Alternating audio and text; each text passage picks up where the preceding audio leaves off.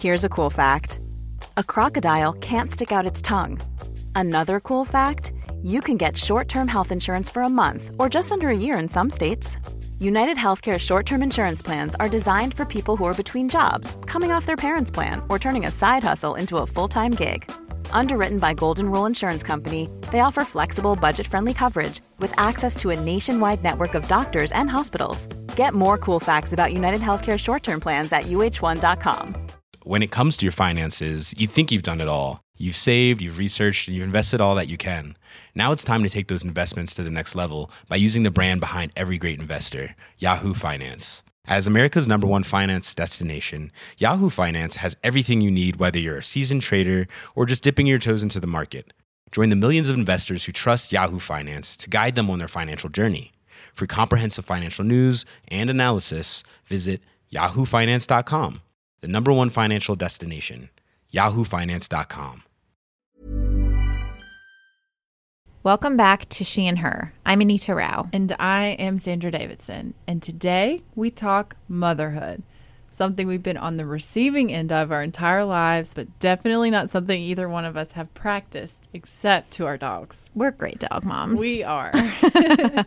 so, a couple of months ago, Caroline, who is one of our closest friends from college, had a baby.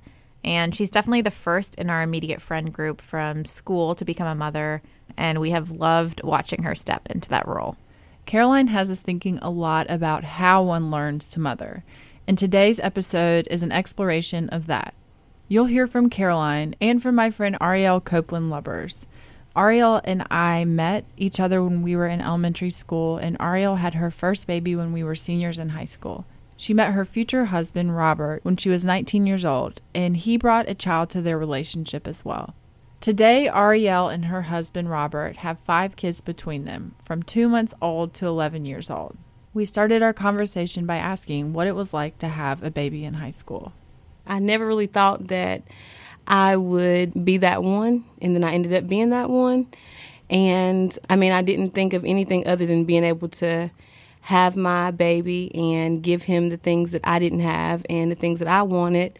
And so I just, you know, I just handle business. Yeah, with a lot of help from my family because I do have a great support system, but I just didn't see any other way. I couldn't see myself taking any other routes, basically. Were there any moments during that pregnancy where you regretted the decision at all? Um, yeah, I think so, but the good outweighed the bad. So I did, I feel like I did what was right for me you know, at that time, I think I did the right thing. But I did have moments where I was pregnant and I was a senior in high school and I wanted to do senior things and girl things and teenage things, but I couldn't. But, you know, I think I handled it good. and so when you had him, all of a sudden you had a child to take care of. How did you know what to do? Well, I had a lot of help and then I also I was about 11 years old when my sister was born, so I feel like I had a lot of hands on experience with her. And I don't know, you just kind of figure it out. I winged a lot of stuff, but you know, it just kind of kicks in and it's like, this is my baby. I don't know, it was just like a natural thing for me. One of the things you said earlier was that when you had Caden, you wanted to create something for him that you didn't have. Will yeah. you talk more about what you mean by that? Well, first of all, I wasn't I wasn't raised in the house with both of my parents, neither of my parents actually. So that's something that I wanted him to have, and I don't think that that would necessarily made me any worse or any better, but it's just something that I want. I wanted him to experience that, and just like family things, like you know, I don't really remember too many like family trips, and like I just want I want him to have all that. Like I never went fishing until I got with my husband and um, like beach trips. You know, like I just never, we didn't do a lot of, we did have a lot of family time, but as far as like going out and doing stuff, we didn't have a lot of that. So I wanted a lot of pictures, a lot of, you know, just life experiences with them. Are there particular characteristics that you wanted to be as a mother? Like things that you really wanted? Oh, yeah. I had set a lot of expectations for myself that I probably failed at yeah, all the time. But what were those? Um, just thinking everything had to be perfect and thinking of like a certain type of, like just a certain image of a mom and thing that moms can't do certain things, moms can't dress certain ways. You have to, you know, kind of lose yourself in the process, which you don't. You can kind of, you can do whatever you want to do, literally. And when did you figure that out? um, I'm probably still figuring it out, honestly, but getting older, I think, just with age, that came. I we when we had our conversation earlier, you talked about how you kind of see yourself as the mother of your family, Whole family, yeah. your whole Yeah, family. Yeah. Why is that? I think it's because I'm always the like I do talk a lot of junk and I always get on my brothers and sisters all the time, but I'm always open to like, you know, they know they can come in my house anytime they want to, anytime. They always do it. Three o'clock in the morning, they're there, and um, I don't know. Maybe they see something in me that, maybe yeah. I just think maybe they see the strength in me that I don't see all the time, but um, it's always been like that. Is there a motherhood moment that you're especially proud of? I have so many. I think just every day is like just moments that I'm proud of because me and my kids have such a good relationship. So they're literally like my my best friends. Like the summertime, I had tons of conversations with them about stuff that they probably shouldn't have been talking about. And even my son was like, "Mommy, do you feel bad that all your friends have jobs and you just have to sit here and talk to a ten year old?" And I'm like. No, I'm just glad I got a 10 year old that can have a conversation with me. So that's good. That's a plus. How did you raise them to be so mature? I just talk to them like they're grown ups. I've always talked to them like they were grown ups. So, like anything that goes on in our household, I never try to sugarcoat it. Of course, you know, dep- they're different ages, so I have to tell them, explain them, ex- explain stuff different ways to them. But I just always try to keep it as real with them as I can. Yeah, because Can you they're give us an example? Santa Claus. That's the good one because my husband was mad about this. So I told my kids that Santa Claus does not exist. Santa Claus is not real, and we can still celebrate Christmas, of course. But I just had to tell them like I just got sick of lying about that. That was stupid to me. That was a stupid lie. And then my oldest was like, "Well, I already knew that, but I'm still going to believe it anyway." So I was like, "Okay." So now my Bentley is probably going around telling all the kids at school that Santa Claus is not real, and the parents are probably going to be upset with me. But yeah, that was one of those things. Like everyday stuff, I'm just not to lie to them about anything.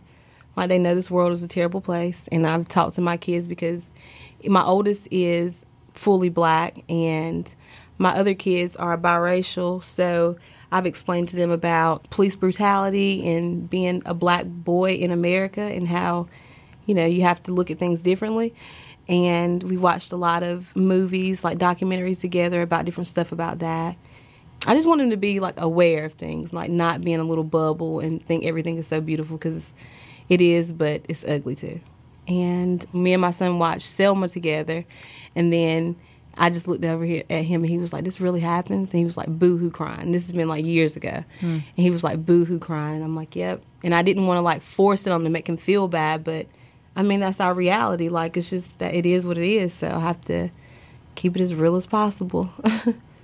Is it a challenge that you have a biracial? Like, what are the are the challenges of having a biracial family? I'm from a biracial family, so I. And I live in Harnett County, so. Yeah, yeah, yeah, yeah. Well, um, we live in a country town, so I'm sure y'all know how that is. You get a lot of stares, and I don't think it's really like a, a thing where people are just nasty to me in my face, but I think it's one of those things that it's like, you know, it's not like it's not the right thing. You know what I mean? Like we're doing something wrong, but I'm not gonna like just tell you you're doing something wrong. I'm probably gonna treat you a little different, or you know, feed you with a long handled spoon, kind of keep you keep my distance, but not be nasty to me. So, I mean, my family's good. My husband's family's good. So. I guess that's all that matters. And the people that are not good have to be good. So I wouldn't know anything about it because I wouldn't deal with it. Do you get mothering advice from anyone? Yeah, everybody. Even my friends that I had kids way before them. I'm calling them like, I'm like, you a whole football team. How do you not know this? Um, yeah, I get mother mother advice from everybody from blogs to my friends. One of my best friends, she doesn't even have kids, and I ask her stuff all the time. So, yeah, anybody. I'm What's the willing to best take piece of advice you've gotten? just enjoy everything. Enjoy all the moments because it always flies by, and it does. Because I literally feel like I just was in high school, and I'm just thinking about high school stuff. And it's like I got an 11 year old. Like, how? How did that even happen?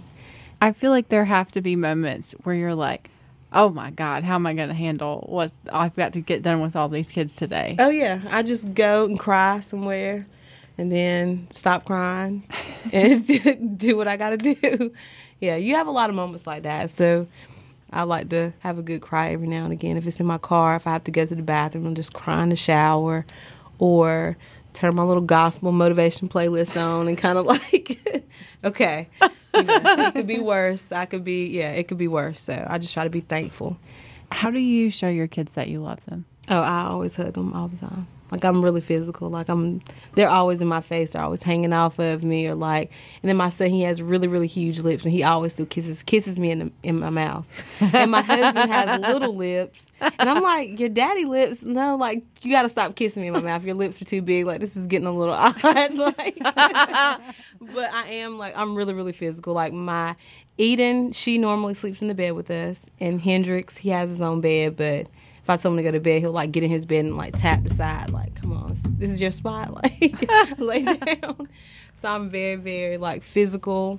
And I think that I got a lot of love whenever I was younger, but I didn't get a lot of like physical like hugs and kisses and like, you know, I didn't get that. So I always like I'm probably OD like always in their face all the time. What are you most anxious about sort of looking forward into your motherhood future? Eden's like prom, weddings, um, baby showers. okay, so you're going like years out now. Yeah, yeah, yeah. Well, I'm excited for things with the boys too, but I just didn't think I was going to have a girl. And like I said, it was just things that I didn't experience that I just I'm just so excited about living that through her. And maybe that's kind of like weird or obsessive, but I am. I mean, I had my oldest whenever I was 17, so nobody was like, yeah, you know, it's time to have a baby, Ariel. Nobody was giving me that little talk because it wasn't the time. And whenever me and my husband got married, it was kind of, um, and I don't want this to sound bad, but it was kind of like, I, for me, I feel like maybe people thought that y'all been together, you got all these kids, like, that's the process, you know what I mean? So I don't feel like I had as much excitement for like those things as, you know, as I like felt like I should have had. If that makes any sense. Mm-hmm. So I'm excited for that. Like I'm literally like super excited for prom for her.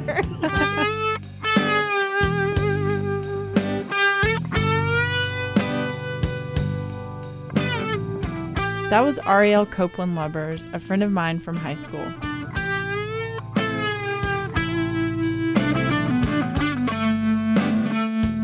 So, Caroline sent us a little voice memo reflecting on how she's approaching being a mom right now, five months in. Here's Caroline. Since I've been a mother, you know, I've been so interested in seeking out narratives about motherhood in the way that that other mothers have um, described their experiences. You know, I think so much of it is so intuitive that I wonder how how global are some of the things that I'm feeling. One narrative that I really have been has been on my mind a lot lately is I one of my mom friends sent me this amazing poem. I think it's called "To Be a Mother," and the author is her name is Alison Woodard. And um, my friend sent me this poem, and I was like reading it at in my office at work, and I just started crying because it was so powerful. It just felt like it was describing exactly what I had experienced. Um, well, there's a part of the beginning that talks about the the pain and exhaustion of labor and delivery and then turning right around from that and offering your body to your child you know if you're breastfeeding or um, to soothe them and and hold them and be that kind of solace for them which was really hard. But the part that stood out to me the most that i've been thinking about a lot is there's a line in it that says to be a mother is to be an artist. And that's something that I've been thinking about a lot lately because I think it feels like such a creative endeavor, I guess, in a couple different ways. You know, this is a life that we created, and, you know, like we're truly guiding the way that, you know, our child is going to see the world. Another thing about it that feels really creative and artistic to me is kind of the idea that as a mother, you're the the keeper of the memories of, of your child's life and you can um, you have the opportunity to kind of document and record that um, so that you can share it later and say, look, at these moments that I remembered for you, they're so important because you're so special and you're so loved. I'm sorry, I'm I'm tearing up just talking about it. Um, it just feels like such a huge responsibility, but at the same time, such an amazing um, opportunity to be an artist and and kind of weave together all these moments and help your child kind of know the story of who they are. You know, a lot of days I don't do nearly everything that I want to, but I just try to remember that maybe it's more about the feeling than it's about whether the you know house looks perfect or or whatever else it might be. Um, I just want my son to know how much we love him.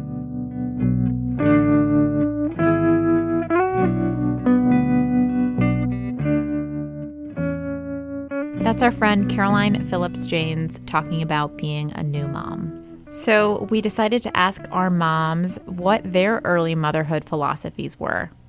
Here's what they said I don't have a clear memory of thinking about the kind of mother I wanted to be other than a wonderful mother. I did know that I wanted to raise happy, healthy children who were going to be contributing members of society. And I do know that pretty early on, I'd started to believe that one of the things that would cause them to be happy and healthy would be for them to develop skills, life skills. Life skills like um, what?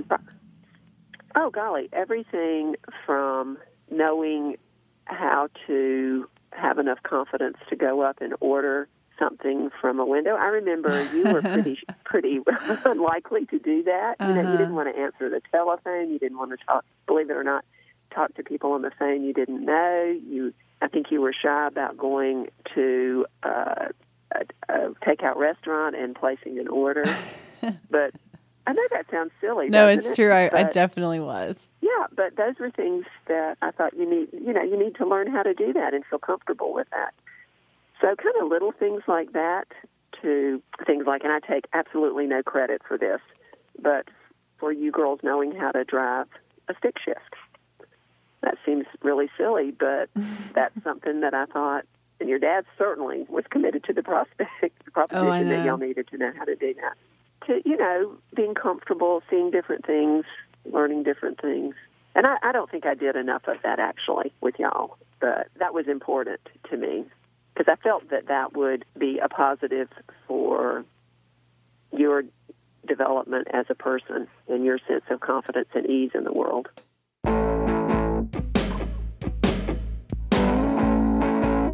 the early philosophy that I had is something which is beautiful and deep and profound and almost like a sacred commitment to give myself wholeheartedly to a job which I felt was the most important role that I had in my life thus far when I was a mom.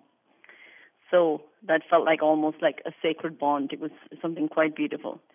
Um, and then, you know, you've I felt like I was shaping the next generation. I was, with, I was going to love them and nurture them, educate, be a role model, provide for all their needs, physically and emotionally. Um, you know, teach them things that I already knew and uh, to help them grow as a good person. And you described it before as sort of this give everything without sort of taking a second to consider the implications of that? Yes. Like so, you know, once the child is born, just the the the real I had a real sort of zeal and a need to just put her needs above everything else. Like that was the most important thing there was no sense of a priority of you know well I have a husband and you know I have a life and you know she has to fit into our lives. It was the other way around. she was the pinnacle, and we were going to all rise up to you know to care and be nourishing and just be everything that we could possibly be for her. And so I think in some ways that was a bit unrealistic, but that was my naivete as a young mom. But that was what I wanted to do, and I did still strive to do that and it made me it made me exceedingly happy. I was always grinning like a Cheshire cat in the pictures. All right, y'all. Follow us at She and Her Radio on Facebook, Twitter, Instagram. Give us a rating on iTunes and Stitcher, where you can find our entire show catalog. And we'll be back soon. See you soon.